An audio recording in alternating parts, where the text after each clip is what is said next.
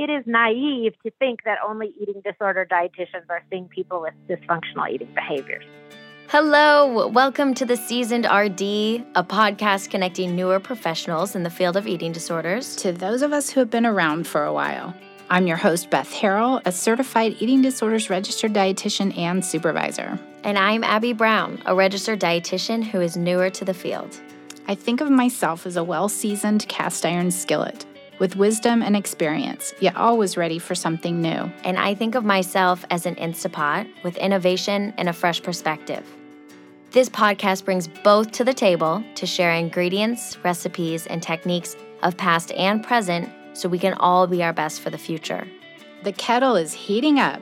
The skillet is on simmer. So join us around the table for true professional nourishment. Abby, ready to stir the pot? Let's do it. All right. Welcome to the Seasoned RD, or welcome back to the Seasoned RD podcast. We are nearing 24,000 downloads, folks, and I am so grateful to all of you who have listened to previous episodes and who have been with us in the past, and we're really excited to have you join us now. We'd love to hear from you, a rating or quick comment, no matter which podcatcher you're listening with, so we can continue bringing what's important to you. We have a long list of really exciting professionals coming your way and a third medical series in the spring of 2023, so stay tuned. Our guest today for an encore is Jessica Setnick, and she talks about what she uncovered in a survey about dietitian preparedness and confidence levels in treating eating disorders. The reality is dietitians, therapists, medical providers, we don't get much education about eating disorders. We're just led to believe that if we don't specialize in the area of eating disorders, we don't need to know much because we're not really seeing them. And you've heard previous guests of this podcast talk about the importance of asking that simple question about eating as we conceptualize plan and goals. So whether you're a cardiologist or a dietitian in a supermarket setting, nursing home, or someone who works in sports, you are seeing disordered eating and eating disorders. Jessica talks about helping people with nutrition by not putting them into diagnostic boxes, but recognizing eating behaviors that range from positive and supportive to harmful and destructive. She says the best gift of CEDS, or Certified Eating Disorder Specialist certification, is requiring supervision. It is the gift that keeps on giving. But just a reminder that supervision is not just for CEDS certification. In my groups, I have therapists and dietitians together, some who are already certified, some who are not, and are not anticipating becoming certified. They're for professional development and collaboration. So dietitians can claim continuing education units for professional development. I haven't had a doc in my group yet, but I would love to. So if you're thinking about it, let me know. So Jessica talks about what she uncovered in the survey, and also there's some links in the show notes to a handout that she gave us, and you can learn directly from her in her boot camps and eating disorder boot camps and sleepless dietitian supervision group. Finally, if you also feel like your formal education has left you feeling a bit in the dark, come join me in my master's elective course online through GPIDA, where the topic is nutrition therapy for eating disorders. The course starts soon, so check it out. Links are in the show notes. All right, we are here back with Jessica Setnick. So glad to have you back, Jessica. I am so glad to be back. I love to see your faces, hear your voices, and be together. We're so excited to learn about the survey you are going to chat with us about today. Oh, yeah, but we can talk about anything. I'm an open book. I'll talk about whatever's going on in the world that we have to address. But yes, the article, it's really has this super boring name, a survey of registered dietitian nutritionists who provide care to clients with eating disorders, implications for education, training, and clinical practice. Doesn't that sound like a journal article title? It is. Sounds like a sleeper. Yeah, but it's actually amazing. It's fascinating. What? And it has a great backstory too. It was rejected by the Journal of the Academy of Nutrition and Dietetics, which I think is probably its best credential. Okay. I mean, tell us about it, because we will definitely put the link in the show notes. Oh, yeah. Why was it rejected? Do you know? Oh, yeah. And one of the quotes on why it was rejected was actually included in the article. one of the things that we asked dietitians, 187 dietitians who work in the eating disorder field were surveyed or responded. And one of the critiques that the editor of the Academy Journal said was that it was impossible that only 2 of our 187 respondents had encountered eating disorder patients in their internship, like before they got a job, because every nutrition textbook has a chapter on eating disorders. So that therefore means every dietitian has encountered eating disorders in school. Yeah, exactly. Because a book chapter, that's how you learn, right? Yeah. So, yeah. So yeah, no. So this was actually published in the Journal of Critical Dietetics, which I didn't know very much about, but I love the title, and I was kind of critical in the discussion, and I love that they love that.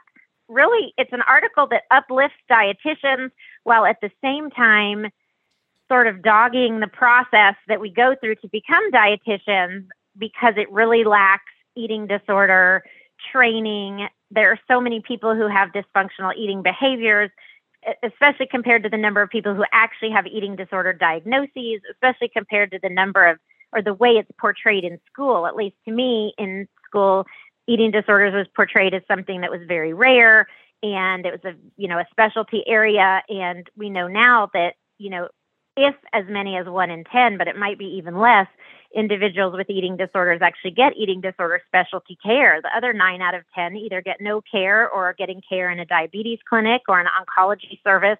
And so dietitians, no matter what area they work in, need competence to help individuals with eating disorders, because they're not only among the eating disorder dietitians. So that's the inspiration for the survey. Actually came from a study that was published in the Academy Journal about diabetes dietitians, saying that diabetes dietitians didn't feel like they had enough education, and that general practice dietitians didn't have enough education for the diabetes care that they were doing, even not in a diabetes-specific practice area.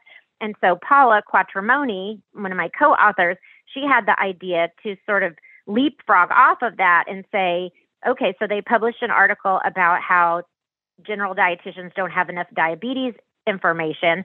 Let's do a similar survey of eating disorder dietitians. And then that our survey was rejected, even though we based it off of the survey that was published. So I'm not really sure what that was about. I do remember I took one of the rejection comments a little bit personally. It was something like, you said that you polled your survey with members of IFED. Is that even a real organization? And what? It may not have exactly said that, but that's what I heard in my heart. Gosh. That's what it felt like. Yeah. There's 1,000 dietitians. Yes, it is a real organization. Right? Yeah, right? I know. Yeah. IFED is just for anyone who's just joining us or coming into the field, International Federation of Eating Disorder Dietitians. But it's not just dietitians, and it's dietitians in all practices, not just eating disorder. Right. That's right. It's eating disorder interested. Yes, absolutely. And the membership fee is only $25. I sort of modeled it on a DPG, although it's a DPG that is not part of the academy. So you don't have to be a member. It's just $25 to join. And we never want that to be a barrier. So we can waive that fee if needed for anyone who wants to join. And then students can join for $10 until you become an RD. And we have an amazingly generous listserv and tons of resources on the website. And then when we do amazing surveys like this, and another one's coming out soon on the connection between COVID-19 and eating disorders. So, in the same breath as I talk smack about the Academy, I can also tell you that I will be presenting at FNCE this year in Orlando on the connections between COVID-19 and eating disorders, of which I've heard many, many, many from my supervisees, but we'll actually be doing, me and my co-presenter, Mary Beth Kavanagh, will be doing a survey to find out dietitians' experience in their own voices. And so that survey will be coming out in the next couple of weeks. So I'm really a fan of dietitians doing research, but we don't really have time. I mean, until I basically retired from client care, I didn't have time to do any of this other stuff. And mostly the things that I do are facilitated by someone who works in a university, who has grad students who can do the late review and things like that. Because, of course, my way of writing things is to write things and then go find research to back it up, which is not the most efficient method. That wouldn't fly necessarily. It did work for me. I know this is off the topic, but maybe in the past 6 months, I don't know if one of you got this email also, but I got an email from the American Psychiatric Association asking if I would be a reviewer for their guidelines on the treatment of eating disorders. Oh, and I said, yes. I didn't know why they were asking a dietitian, but I didn't ask questions. And I reviewed the guidelines and I found them to be heinous, sorely lacking, utterly dependent on BMI. And I wrote all of my comments, and they had this very specific quadrant, I don't know what the right word is, grid that you had to write your comments in. So you had to write the line item of what you were commenting on and what was your comment, and then what was your evidence for your comment, and then what were your citations for your comment. And so I did the whole thing. I put a lot of effort into it. And you know, there were a lot of things that I had issues with, a lot. But one of the main things that I took issue with was the idea that there should be goal weights and BMI weights, goal BMIs for people. And they included goal BMIs for people with binge eating disorder. It was a big old mess. It was really awful. And so I got an email maybe a few weeks after I submitted it saying, We weren't clear on the part where you said you did or didn't want to be listed as a reviewer of these guidelines. And I said, I would be happy to be listed as a reviewer, but only if you take all my suggestions and implement them. If there's anything left in this guideline about BMI, I do not want my name associated with it. So I'm pretty sure when it comes out, my name will not be associated with it, because I can't see them actually taking out all that stuff about BMI, even though they should. And I wrote about how it makes them seem like an outdated organization, yada, yada, yada. Well, I think their last guidelines were 2004, weren't they? Like, this is sorely lacking. Yes. Yes.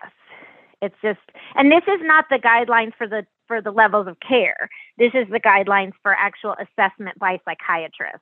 So again, I'm not sure why they asked me, but if they open that door, I'm going to stick my foot in it. Thank God. So I did.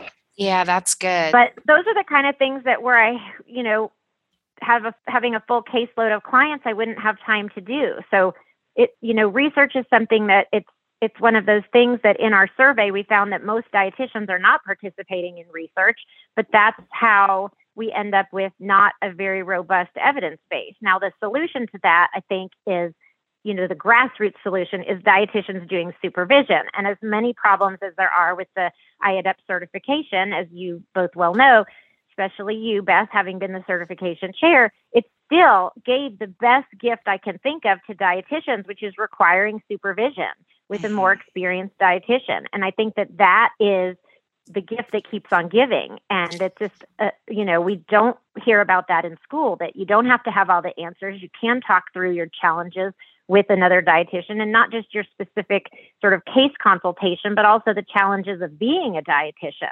And so that's sort of our solution to, we don't have necessarily a lot of, you know, evidence in the literature, but we have evidence in the form of experience of more experienced dietitians. Now, the problem that we found in our survey is that dietitians working in eating disorder care had limited access to that kind of training or mentorship from expert dietitians, because A, they're so busy doing their job and going from, you know, client to client, but B, because it's not supported by their facility. So a lot of dietitians are the only dietitian in their facility, and they don't have a more experienced dietitian to learn from, or they are, you know, in a group of dietitians, but those dietitians don't really have an allotted time. They may have a staff meeting, but they don't have a time where they can, you know, discuss and learn from each other. And if they are pursuing supervision, in many cases, they're paying for it out of their own pocket, even though it's a benefit to their workplace to have a more educated dietitian. And I always encourage my supervisees to ask about an education budget, because absolutely supervision can be covered by an education budget, because you can get CEUs for it. CEUs, yeah. And you and I have been around and around and around the block with CDR about how many CEUs you can get for supervision. But the final answer is 1 hour for 1 hour. So you can get CEUs. So absolutely supervision counts as education and should be paid for from an educational budget. But these are the kind of things that in the survey we found out that dietitians want. And I can share with you from my own experience consulting with eating disorder facilities that there's a real fear on the part of the administrations I've worked with. I can't say it's across the board. I can only say from my own experience, but a real fear of asking dietitians what they would want in order to stick around longer than a couple of years. And, you know, the worry that, well, they'll just want $60,000 more dollars. And I really discourage that kind of thinking because you don't know what a dietitian might want until you ask. You know, if you said, what would it take for you to stick around 5 to 7 years here instead of leaving after 2 once you get experience enough to go out on your own? And so as an experiment, I asked the dietitians at a facility that question, knowing that I had no power to grant any of their wishes. But it was amazing what they said. 2 of them said, well, we room together and we can never go on vacation because there's no one to cover. We can have, you know, we can cover for one dietitian being out, but we can't ever have 2 dietitians out at the same time. So we can never do anything fun together. So we'd really appreciate some PRN coverage. And another dietitian said, I'd like to learn Spanish so that I could communicate better with our Spanish speaking clientele. And someone else said, I'd love to go to FNCE, you know, every other year or something like that. And so it was really impressive that, you know, the administration was afraid dietitians would ask for $60,000 more dollars each or something like that. And really the things that they wanted probably would cost less than $5,000 per person. And those dietitians would have stayed longer. And within 2 years, all of those dietitians were gone.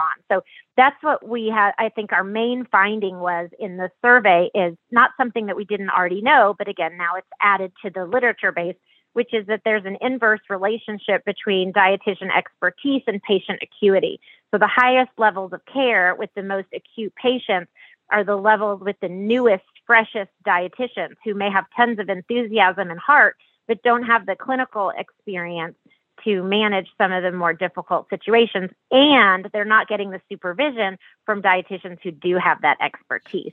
So that, I think, is a disservice to the clients.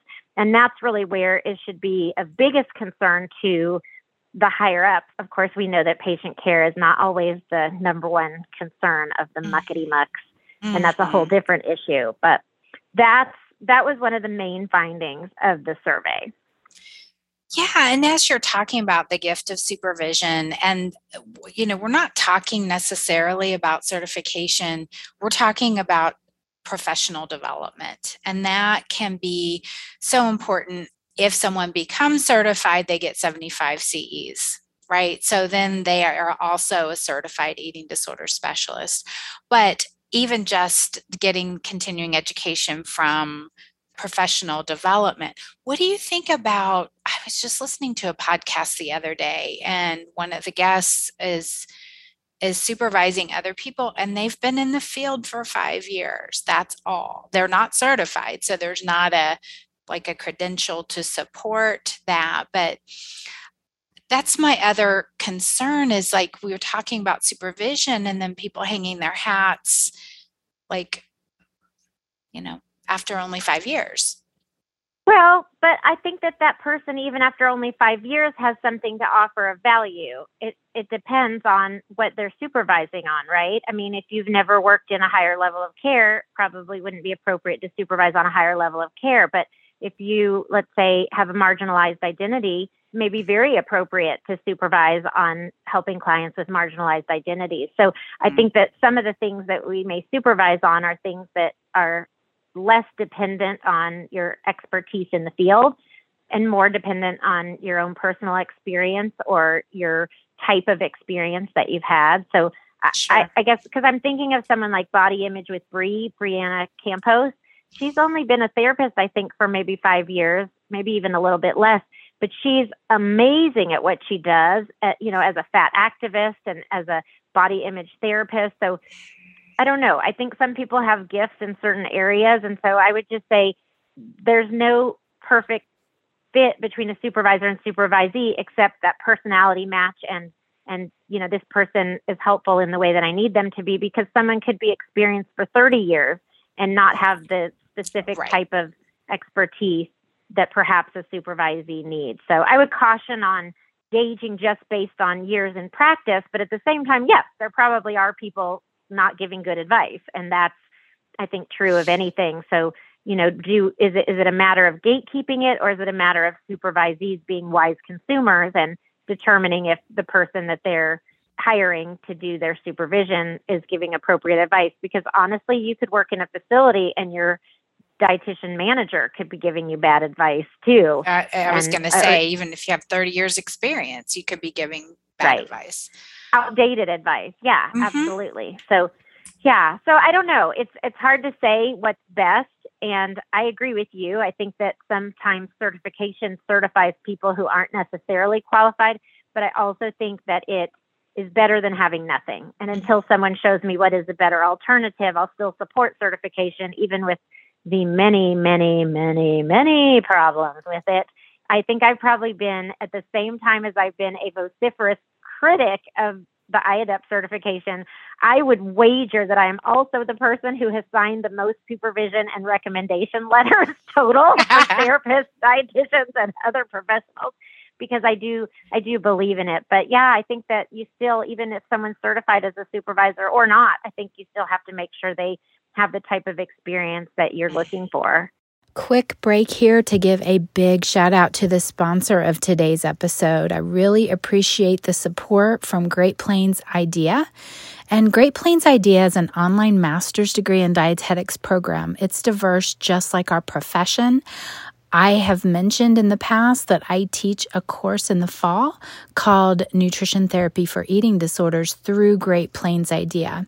So you can choose from a variety of courses to elevate your leadership skills, help you apply cutting-edge information in clinical nutrition, public health nutrition, healthcare administration, or nutrition needs across the lifespan. So you can tailor your degree to enhance your practice and meet your professional goals. Courses are completely online, so you can fit them in around work and family. To learn more, check out gpidea.org or visit the link in our show notes.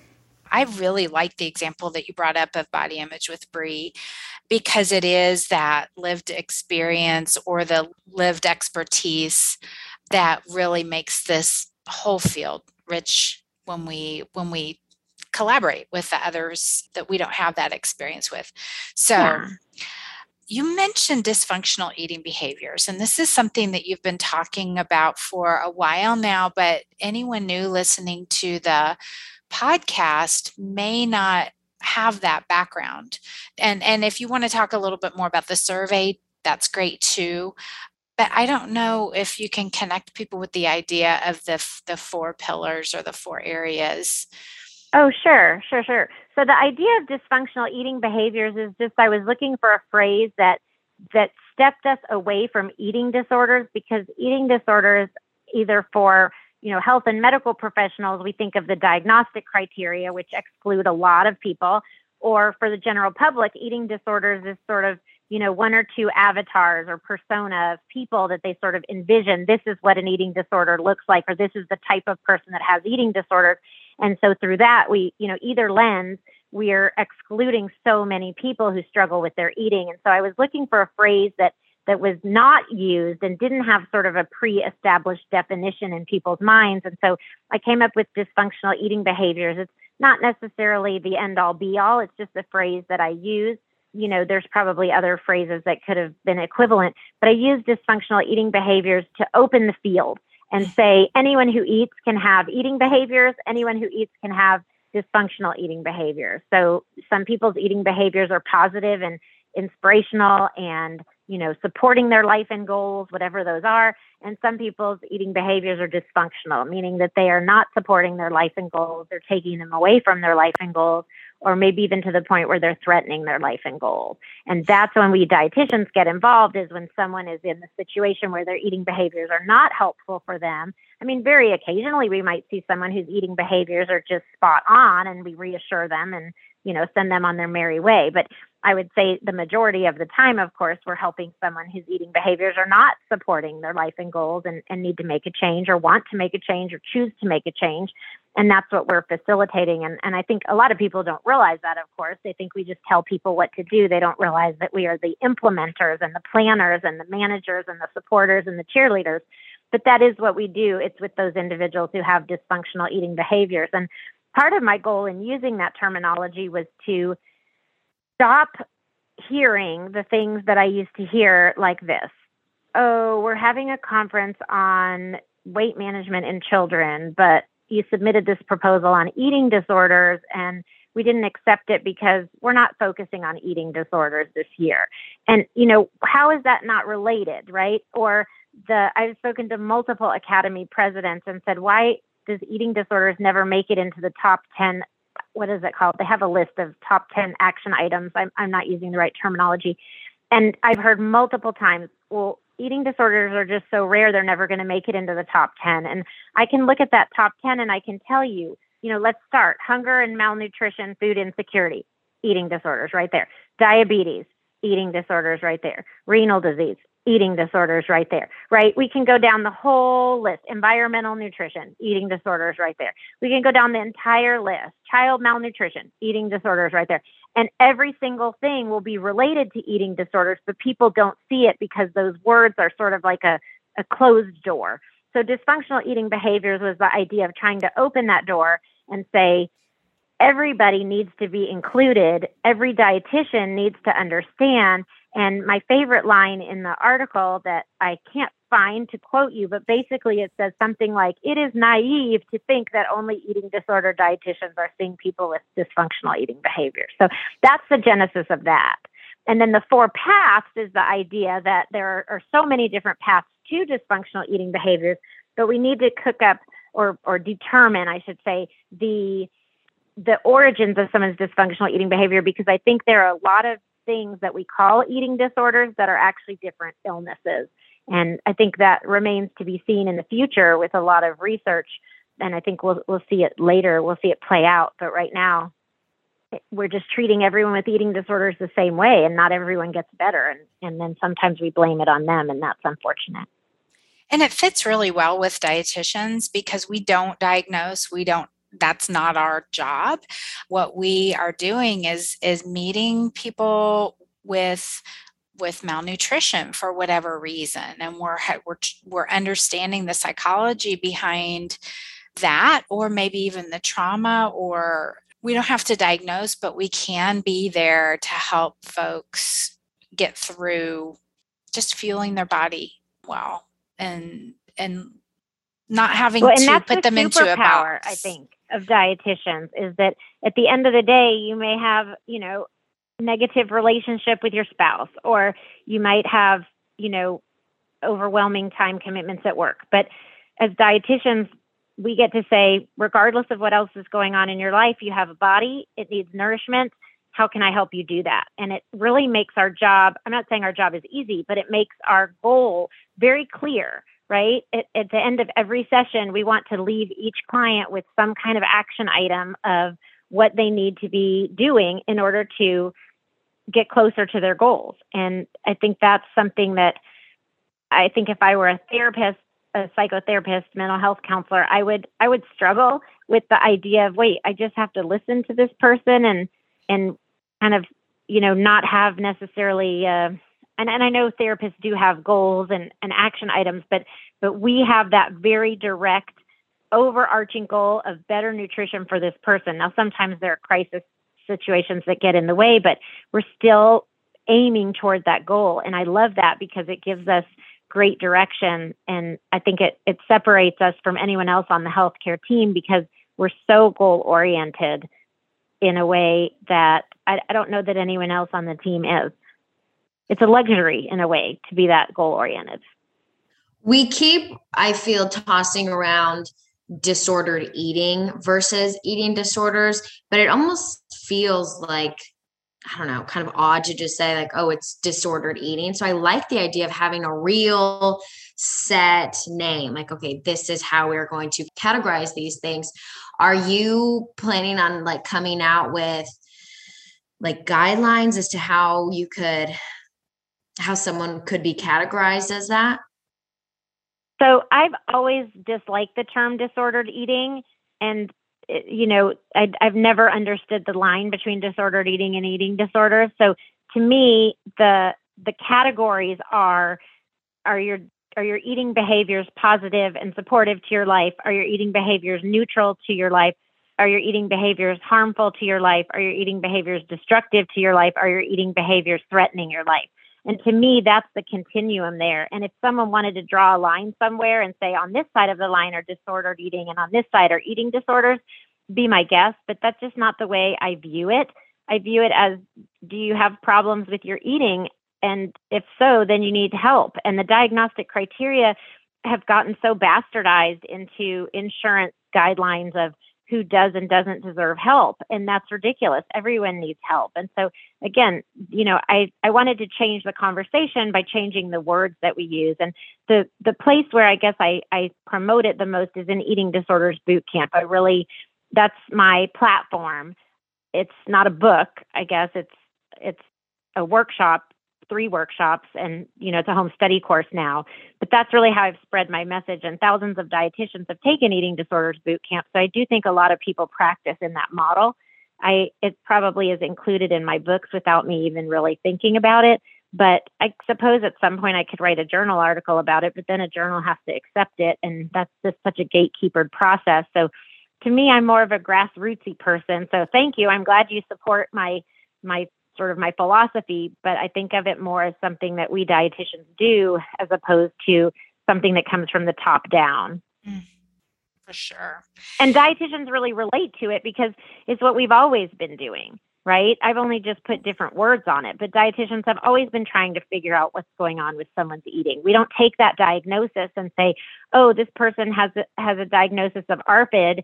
I know exactly what to do. We say, oh, this person has a diagnosis of ARFID. Tell me about the progression. How did it start? Where are we now? And sometimes the dietitian determines this person doesn't even meet criteria for ARFID. They were just given the ARFID diagnosis as sort of like, I don't know what to do with this client, so I'll put them in this box.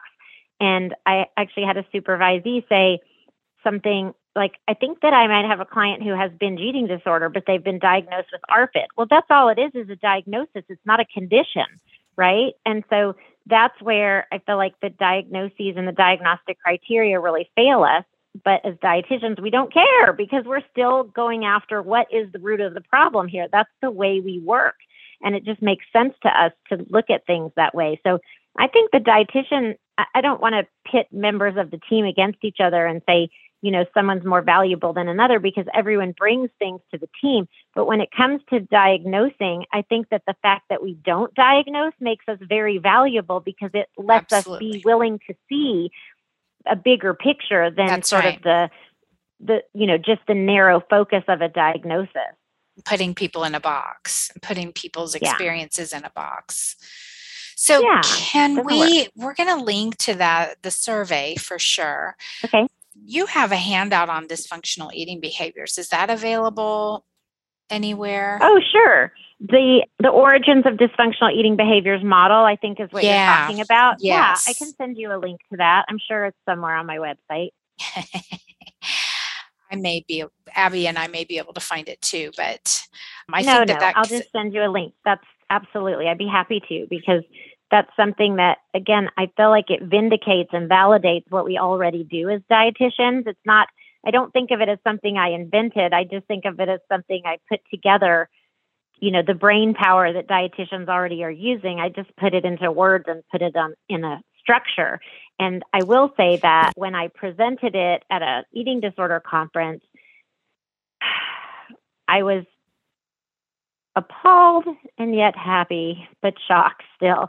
And it was to multiple professionals, that 2 comments that I had afterwards from participants. One was a dietitian came up to me and said, the person sitting next to me was not a dietitian, and said, I don't understand why a dietitian is presenting at this conference. Why am I listening to a dietitian talk about eating disorders? And the dietitian said, well, do you know everything she's saying? Because if not, you should be here and you should be listening. Mm-hmm. And I thought, And then the other thing was a PhD psychologist said to me, I really enjoyed your presentation. I work in a behavioral health hospital, and your presentation made me realize maybe I should go downstairs and meet the dietitians that work in my hospital. And again, I was appalled because what? But also glad if I was able to open some people's eyes about what it is that we dietitians do. We're very smart. We are very competent. We are very capable. We do an amazing job. We're just not so conceited that we blab about it to everyone. And maybe we need to not think of that as being conceited. Maybe we need to think about it as marketing. And we need to share more what we're doing. The problem then becomes, where are people looking for what we're doing? And that's in the peer-reviewed journals. And let me just tell you, as a reviewer for multiple peer-reviewed journals, I always wonder, why did I say I would review this article? And then I remember when I see how crummy it is and I realize how much it needs to change, someone has to be the voice of sense. But I can just tell you as a dietitian, whatever you have to say is at least as good as what is being submitted to these journal articles. We just don't take the time or have the time or make the time. And I wish there was a graduate student out there or multiple students out there who just want to interview dietitians and get case studies. I mean, it'd be so great if we published more, because even though we don't need that to prove our worth, there are other people who do use journal articles as the evidence for what we do. Oh, that reminds me. I had an amazing idea in my sleep the other night. I am going to start up an IFED IRB. I've started an IRB before at a facility I consulted for. It's not that hard. And so IFED is going to have our own IRB. So therefore, dietitians who aren't affiliated with the university can have an IRB to submit their research to, because, of course, then the gatekeeper part of the journals is if you didn't get IRB approval, they won't publish your article. What is an IRB? Oh, it stands for Institutional Review Board. And it's one of those gatekeepered academia things that is basically, it actually has good origins. It comes from, basically, remember the starvation experiment, the Minnesota starvation experiment. And it basically comes from things like that and the Tuskegee Airmen experiments. And it's to protect human subjects in research studies. And so the idea is that if you want to have a legitimate research study, it has to be reviewed by a board that determines that it is not going to harm people, harm participants. And so that's what it is. Now, most of the things that we as dietitians do would never come to that level of even having the possibility of harming someone, but it still has to be rubber stamped by an institutional review board to be sort of qualified to be in a peer-reviewed journal. Yeah, because like the Minnesota semi-starvation study could not pass the IRB today. So we're grateful for that, for what we have from it. I just read on Instagram, where apparently I get most of my education these days, that actually there were starvation studies done on Indigenous children in those schools that they were put into. I know. And it was just heartbreaking to think that children were basically malnourished in order to study them. It's just awful. So yes, there are lots of good reasons to have an IRB. It just happens to be one more hoop to jump through when you're just trying to do a survey, you know, but you'd still have to have it approved.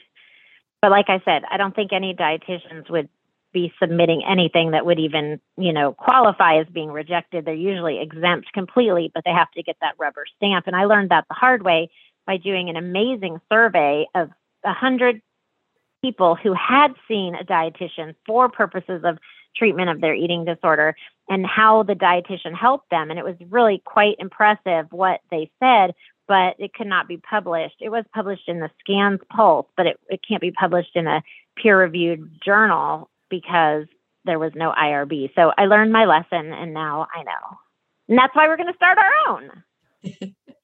You are like always three steps ahead of the game. I just pulled up the Origins of Dysfunctional Eating Behavior model. It's the first thing that pops up on Google. This thing is cool. Like, I can see myself using this with parents of patients and helping them understand, you know, why, where this is coming from. This is great. Well, that's so interesting that you say that, because there is a whole wing of our field that is sort of spurred on by parents. And this model, they call it being agnostic about the causes of an eating disorder. They don't want to know what caused the eating disorder. They don't care.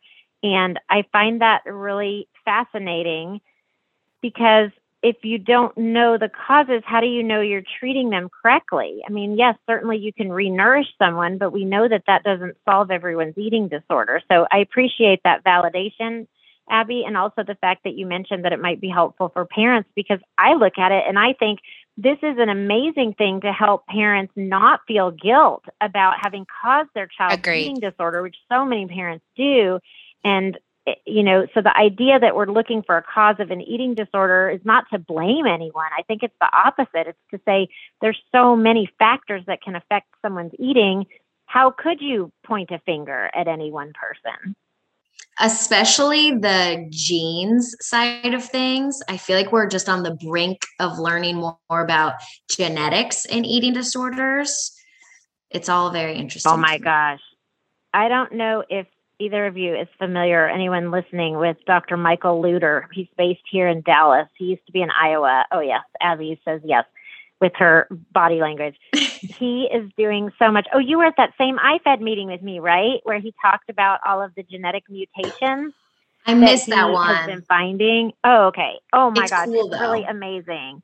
Beth, it is so weird. He's found mutations that relate to sleep disorders and that relate to satiety cues and so many different things that basically cause what looks exactly like an eating disorder, but people have been to treatment a million times and have not gotten any relief. And he does this genome study and finds these mutations that they're not inherited. Some of them are, but he finds these mutations and then he's able to solve them, sometimes with nutritional supplements, sometimes with over-the-counter medicine. It's so weird. And it's so fascinating, and he's totally going to be denounced as a quack, I promise you. But he is actually a many decades eating disorder researcher and psychiatrist, and he's an MD and PhD. I mean, this person is way, speaking of ahead of their time, Abby, he's so far ahead of his time that I'm pretty sure he's going to be denounced soon enough. But it doesn't matter because the clients who benefit from his work are really seeing huge results that they never saw in a treatment facility where they were getting the same treatment that we sort of consider standard, and which does work for a lot of people, but it's not going to work to cure your genetic mutation, right? And unfortunately, I remember hearing in a treatment facility I was consulting with, one of the dietitians was also a nurse, and she noticed that one of the residents had some sort of unusual bruising and some fatigue and other symptoms that could always be written off to malnutrition, right? I mean, you are a person with an eating disorder in an eating disorder facility, but she thought there was more to it. And she asked to have a blood test for the MTHFR mutation, and it was positive. And so this person started taking their methylated folate, blah, blah, blah. Well, I suggested to the administrator of the facility that it would be an amazing research study to do that test on everyone and find out, because that's never been done. No one's ever said that individuals in treatment for an eating disorder have a higher percentage of this mutation than people in the general public. And it's already higher in the general public than anyone ever thought it was, right? So, you know, and the response I got back was, what, that blood test that cost me $300, you want me to do that on everyone? And I thought, oh, well, that's what it boils down to apparently in this facility. It's not about actually improving individuals' health, and it's not actually about adding to the evidence or knowledge base to help others. We're just focused on how much that one individual blood test costs. But the good news is that a full genome screen only costs less than $500 now. So we can have that information for a lot less of a cost. The technology is easily accessed. And so hopefully, I agree with you, Abby, we're going to find out so much more about that. And hopefully it will really improve treatment for those individuals that have either been called non-compliant or atypical or whatever, you know, people say when their treatment doesn't help someone. Instead, we'll be able to have more targeted treatment that will hopefully be more successful.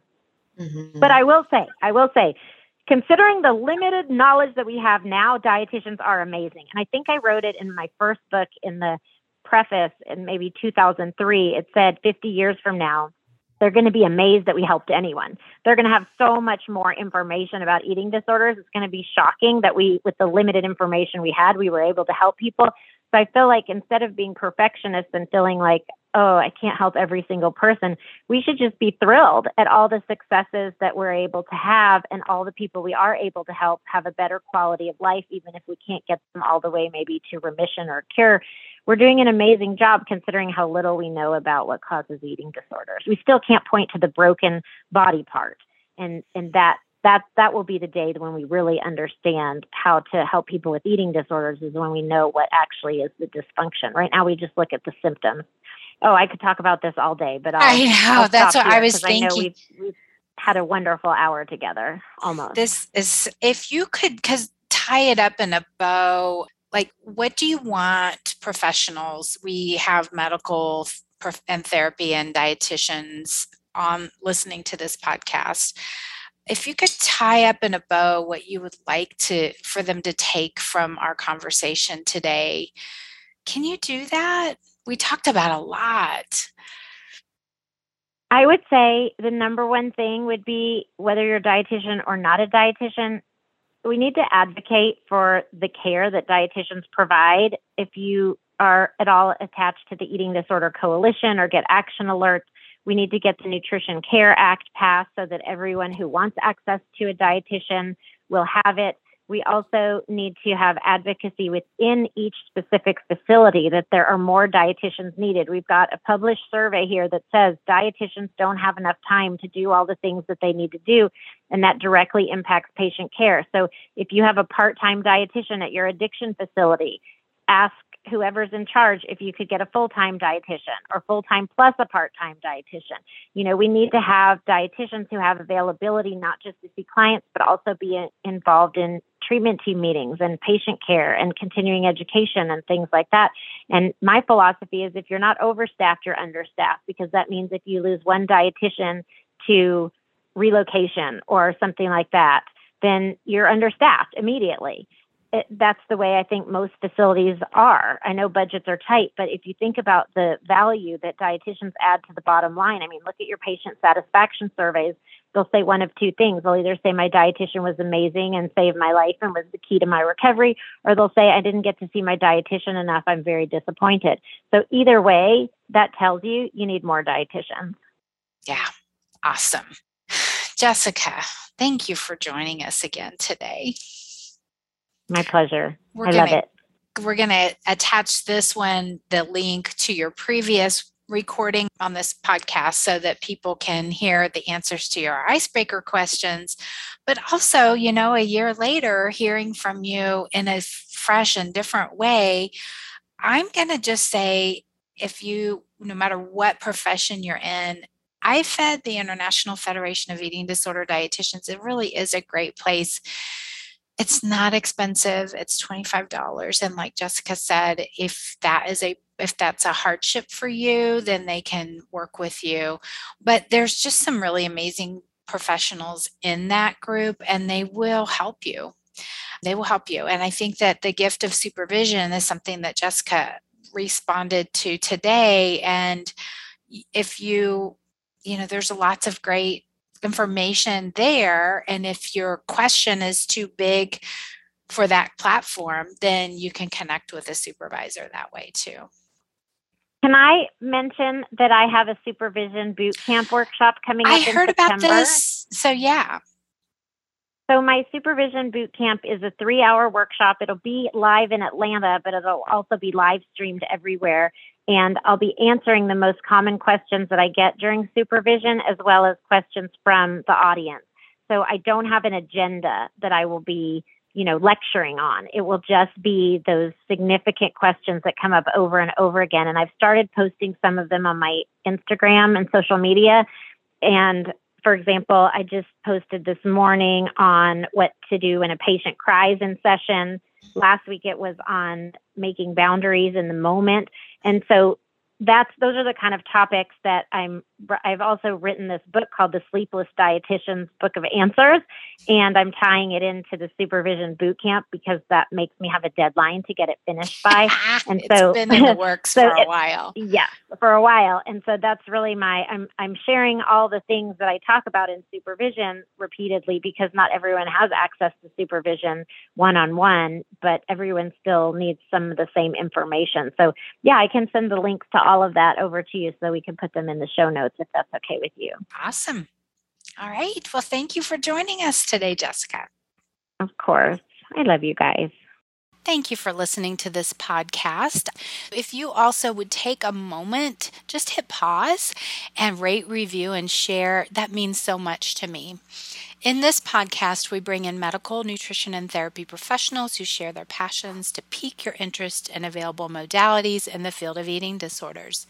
This show is intended to inform and educate. It is not a substitute for the professional training and supervision required to specialize in the treatment of eating disorders, nor is it a substitute for medical, nutritional, or psychological advice from a professional or specialist.